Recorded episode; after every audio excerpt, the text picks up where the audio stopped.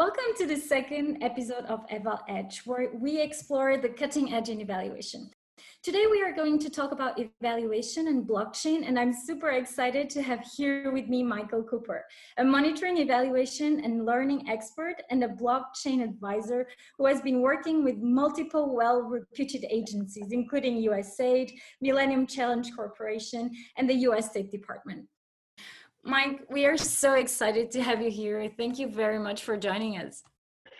Well, first off, thanks for for having me. I think we, you know we've talked about this before, but I'm really happy that uh, these types of podcasts are happening. Just as uh, as a you know huge consumer of podcasts, and a, you know I want to consume more podcasts within the international development and evaluation space. So I'm glad we're doing this. Great, Mike. Thanks for the explanation. Today's podcast is going to be different from the others. We're going to split it into two we are all together in a room myself, Michael Cooper, Valentine Ghandi, Tom Ling, and Alena Lappo. But in the beginning, we are just going to hear from Mike and Val. In the second part, you will hear from Alena and Tom Ling asking questions to Mike. Mike and Val, do you want to kick us off with an intro to blockchain? Well, blockchain is a lot of things to a lot of people, but essentially it's a digital tool or a digital technology that combines cryptography, uh, or data management, networking, and incentive mechanisms to support, um, in many ways, the execution and recording of transactions between multiple parties. And it's basically a ledger. A blockchain is a ledger or a list. In other words, a chain of groups which are organized like blocks uh, of transactions. So these are processed by nodes. Nodes are basically digital uh, transactions that check its integrity and record them on new blocks. And the contents of the blockchain ledger are replicated simultaneously across several geographically distributed nodes. And these nodes jointly operate the blockchain system without any central control. And that's what is uniquely different from a uh, any other database, which always has an administrator or a central control but blockchain system ensures that all nodes achieve consensus about the integrity and shared contents of the blockchain ledger. So that is blockchain. If it sounds so technical, just understand it as a database without a manager. I really like that line, Val. A database without a manager. You know, I've I've read or listened to a hundred or more different explanations of what the blockchain is. And what I always find about those explanations is that they're missing some key attribute of what the blockchain is, right? But I feel like with your explanation, you hit on all of them, right? You hit on the fact that it's it's just a ledger, it's it's a digital ledger, it's just code. You talked about the decentralization of it. You talked mm-hmm. about mm-hmm. the security aspect of it with the use of cryptology but then you also mentioned uh, how you know the, a ledger is nothing but a, a, record of transactions. Can you talk a little bit about you know when you when you say transaction, what is it that you're talking about in regards to the blockchain? So transactions are is very similar to what we use in the general term. It can be between parties such as payments or escrows or notarization, voting, land registration, or any other registration and process coordination uh, even operations in government and industry. So traditionally, um, the transactions are supported by trusted third parties such as government agencies, banks, legal firms, accounting firms, and so on. But blockchains provide a different way to support these transactions. Uh, instead of trusting third parties, we would trust a majority of the collective jointly operating these blockchains. Thanks, Val. That's super clear, and I'm sure the audience appreciates. Now, Mike, you are the expert on tokens. Do you want to explain what it means? When I started thinking about you know blockchains and tokens and tokenization, I started noticing kind of real world examples, and I think that that's really helped me develop my, my thinking to make better sense and more logical sense of, of how we use tokens and ledgers in everyday society. So I think that, you know, we could start off with the question of, you know, why don't you steal from the grocery store? When you think about the receipt that you get from the grocery store, right? Well, that receipt is it's printed out as you pay for your groceries. You take the receipt with you, um, and as you leave, sometimes there's somebody there that, like a security guard or something like that, that checks the receipt to make sure that you actually paid for the groceries you're taking out of the grocery store. And so when you think about it, that grocery store is an ecosystem, right? And within that ecosystems, there's there's governance rules, there's uh, and then there's enforcement of those rules, right? The for in our case, the security guard that's checking your receipt on the way out. Well, when you look at that receipt, what is that receipt, right? Well, it's just a list. It's a ledger. And when you think about the purpose of the receipt, the receipt is a token because that receipt shows that you own the assets on that ledger. You have a right to them. So that when you exit the store and you show them, you say, I have a right to the groceries in my shopping cart. I paid for them. This is the list. I'm leaving. I'm, I'm exiting the ecosystem. And so I think that this is a good example that kind of demonstrates four categories of what we're going to talk about today. One is this kind of like framing of things within an ecosystem. The ecosystem is the grocery store. There's a ledger, right? The list on the uh, grocery store receipt, and there's a token, the receipt itself. But what's critical is that there's a behavior, a targeted behavior involved, and they use the token to help achieve the behavior. So when I ask the question, why don't you steal from the grocery store? part of the reason why you don't steal from the grocery store is that you have to have the receipt, the token. Without the token, it becomes a lot easier to, to steal. And so you use receipts as a token to incentivize a behavior, which is in this case, you're not stealing.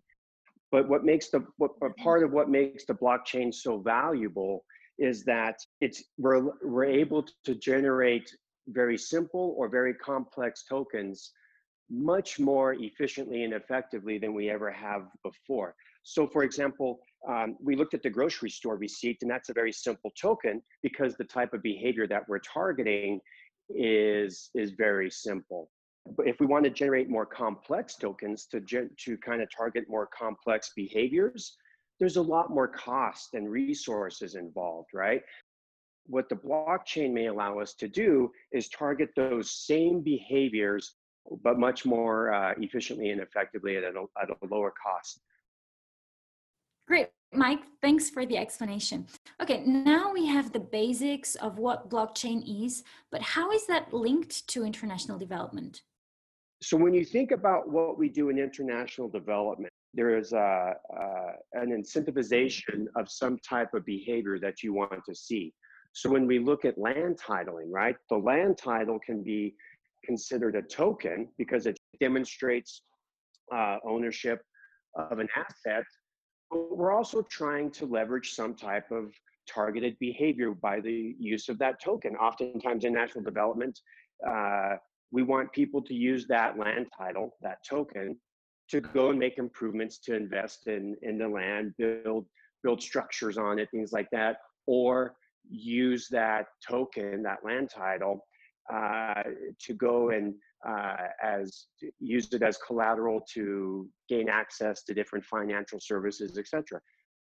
So, and now, you know, in a lot of times, you know, these land titles are digital. So it's a digital token that goes onto a digital ledger, but we're still targeting a behavior in, in the physical world. And so I think that as we talk about, you know, the use of, of blockchains and tokens, um, I think we have to get familiar with how we're already using ledgers and tokens within international developments and build on that learning and then say, okay, as we move forward using a blockchain, which can produce these, these tokens much more efficiently, cheaper, faster. And so essentially we can start to kind of bootstrap our own uh, ecosystems and the cost of experimentation within those ecosystems goes goes way down Absolutely, Mike. And I think one thing I loved about your example is that you're really bringing in the core of international development the land title example is brutal. Uh, I mean, like the property rights uh, are were fundamental to promote development and ownership and, and generate um, economic growth. Let me move uh, the conversation to the realm of evaluation and ask Valentine to help us go in depth and really understand how can we transfer all these beautiful concepts you just briefed us on uh, into into monitoring and evaluation. Go ahead, Val. Thank you, Mariana. Uh, as Mariana mentioned, it'll be useful to explore the application of blockchain more specifically uh, in the field of evaluation. E even though it's been around for some time and there's a lot of hype around it, blockchain in international development is still an emerging field.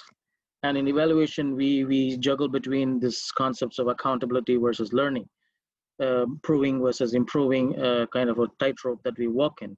So how can we apply uh, blockchain as a technology or as a tool to uh, conduct evaluations or do evaluations?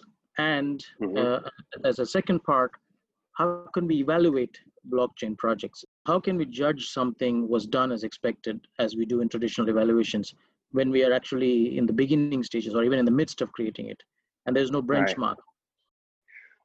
Well, I think I like how you kind of broke it into two categories, right? Where how do we evaluate the use of a blockchain within an intervention?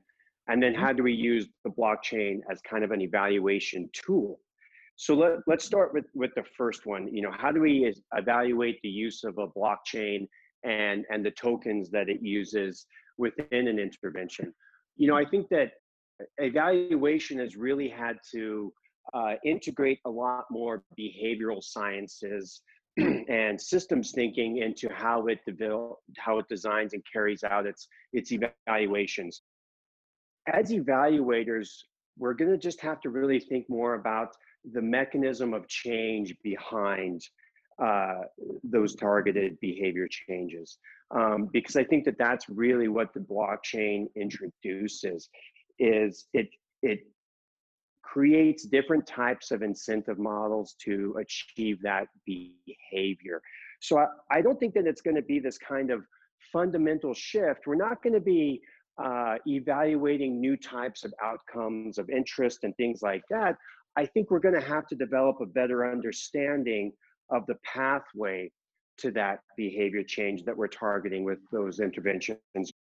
And so when we talked about, uh, you know, the kind of the, the four kind of big categories or, or dimensions of, of uh, using blockchain within the intervention, right? The, the digital ledger, the token that bridges the digital ledger with the physical world, the behavior change in the physical world, and then the ecosystem in which this all takes place.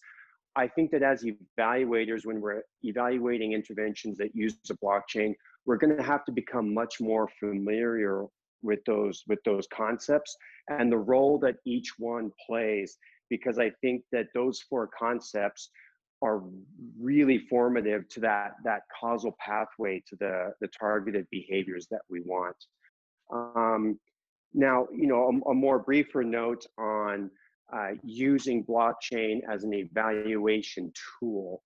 I think that as evaluators have used more technology for their, their data management, right, from, from collection all the way through to uh, data entry, analysis, and dissemination, I think that you know the blockchain has a lot of value add to uh, uh, kind of hasten that that process as a data management tool to where a lot of the uh, automation that we're already seeing within evaluation within that data management lifecycle you know the efficiencies of that automation i think that that's something that the blockchain is going to continue to add but i think that it's going to add additional values on top of the ICT that we're already using for the those data management purposes because with the blockchain, depending on the type of blockchain you use, there's increased security, there's increased data quality control mechanisms that can be coded into the ledger,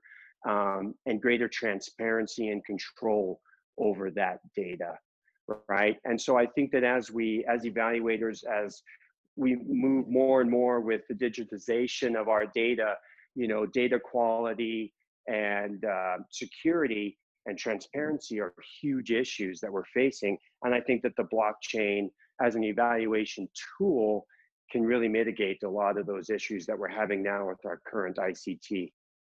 Thank you, Michael. Uh, it's good that you brought up the data management issue.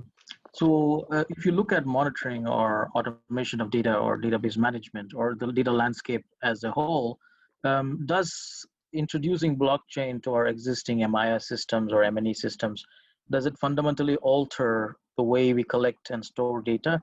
And if yes, uh, what are some of the challenges you anticipate in that, uh, given that blockchain is a permanent ledger, and uh, what are what about ethics? What about personally identifying information? How do we address these issues if we start using blockchain as a data management tool? Yeah, like any technology, right? There's there's drawbacks, and you know I think the issue you brought up is really important because the blockchain is actually you know because it's just code it's actually really easy to use but because it's really easy to use uh, it's really easy to misuse right which goes into the, the point that, that you're making so when we talk about uh, you know some of the applications of blockchain for like utility management right so if you put these kind of like utility management ledgers on a blockchain and you make them transparent to the public, it increases accountability. And because the blockchain, uh, through its use of, of cryptology, is immutable, right? That once it goes on the blockchain, it can't be changed. But you bring up the good point. Well, what if we're using the blockchain as the ledger to register beneficiaries on? The blockchain has been used in a lot of uh, Syrian refugee camps for precisely this purpose so what you know let's run through the scenario of we're we're registering beneficiaries uh, whether or not they meet the inclusion criteria to gain access to to certain types of services. Well you know the inclusion criteria can actually deal with sensitive information. Uh, what if we get it wrong when we're registering the beneficiaries and either they are uh, uh incorrectly uh, not included as a beneficiary because we get the registration wrong, or they are included and they shouldn't be, or we just get the wrong information uh, onto the, the blockchain. Well, all of a sudden that that's it's immutable, right? It, it can't be changed. And so as we, you know, further our use of blockchain within international development, we need to develop additional quality control protocols for when we do originally put data onto the blockchain, right? Whether it's around a beneficiary or some other type of, of transaction. Because once it goes on the blockchain, it, it never comes off. The only way to correct it is to correct it with a an additional entry onto the ledger later on. You can't just take information off the blockchain. But then if we don't get it right the first time, we have to introduce mechanisms and procedures to where we can correct that mistake further down the road. And I think that that means that we have to uh, develop grievance systems.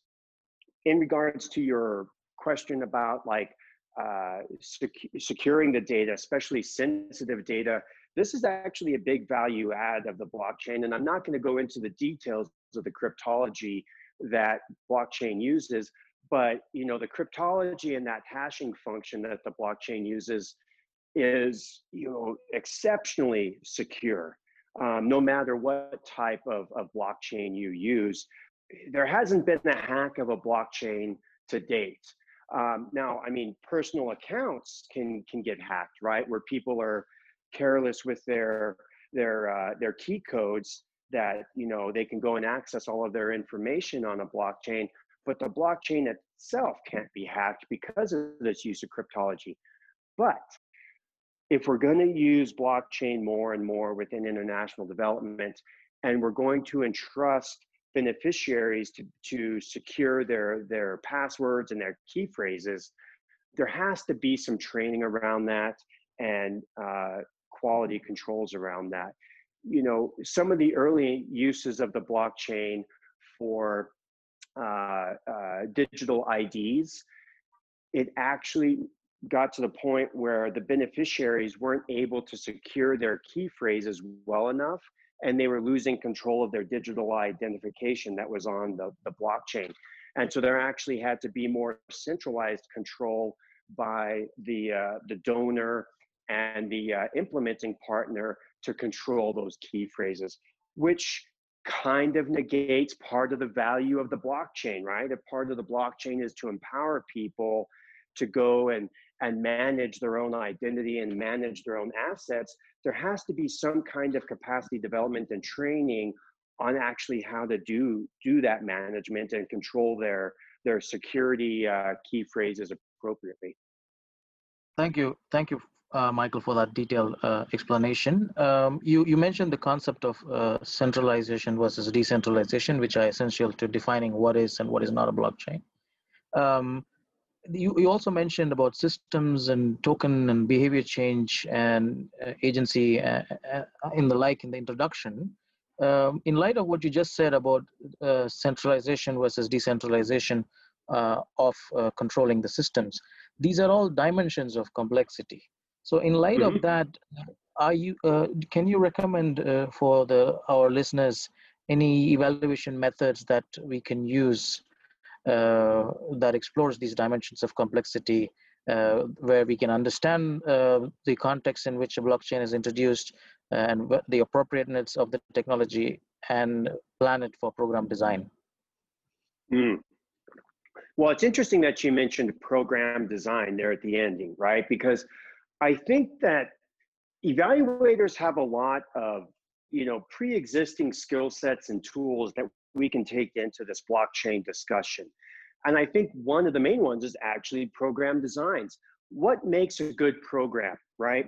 Uh, being able to identify your, your beneficiaries by very good inclusion criteria and attributes of those beneficiaries, putting it all on a timeline toward it's time bound, uh, really thinking through and articulating your, your outcomes, identifying your assumptions, all these things that really go into what makes a good program, I think evaluators have had to become much more familiar with because, especially as you know, evaluators aren't these kind of like uh, uh, autonomous actors anymore. They're much more involved with uh, program or uh, designing programs so that those programs can be evaluated.